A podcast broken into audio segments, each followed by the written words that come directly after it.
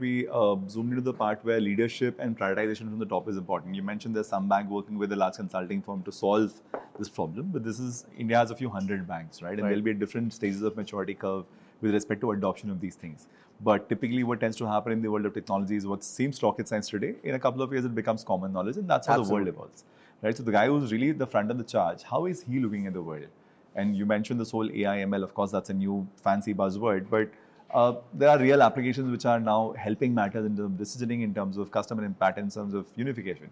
Right. So, how is the most assertive or aggressive front runner of the equation solving some of these topics? So I think everybody's understand uh, understood that uh, you know like uh, earlier, specifically in developing countries like India, we used to throw people at solving our problems, and I think that is changing. s- You know because the uh, cost of talent in countries like us is also increasing, and which is great. I'm glad that's happening, and it should happen further. Sure. I think that is bringing in that hey, you know what? Today you can't throw ten people at a problem. You need to build having technology expertise and products and tools to be able to solve for it. And with that, what is I think as a problem, uh, what is happening is it makes automation even more important today, right?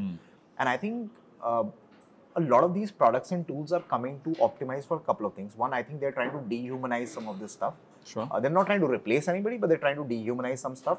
They're trying to automate from improving the time efficiency parameter and the cost efficiency parameter on some of these things. And I think to get there, unless we have some kind of data science and learning, right, the real automation can't happen, right?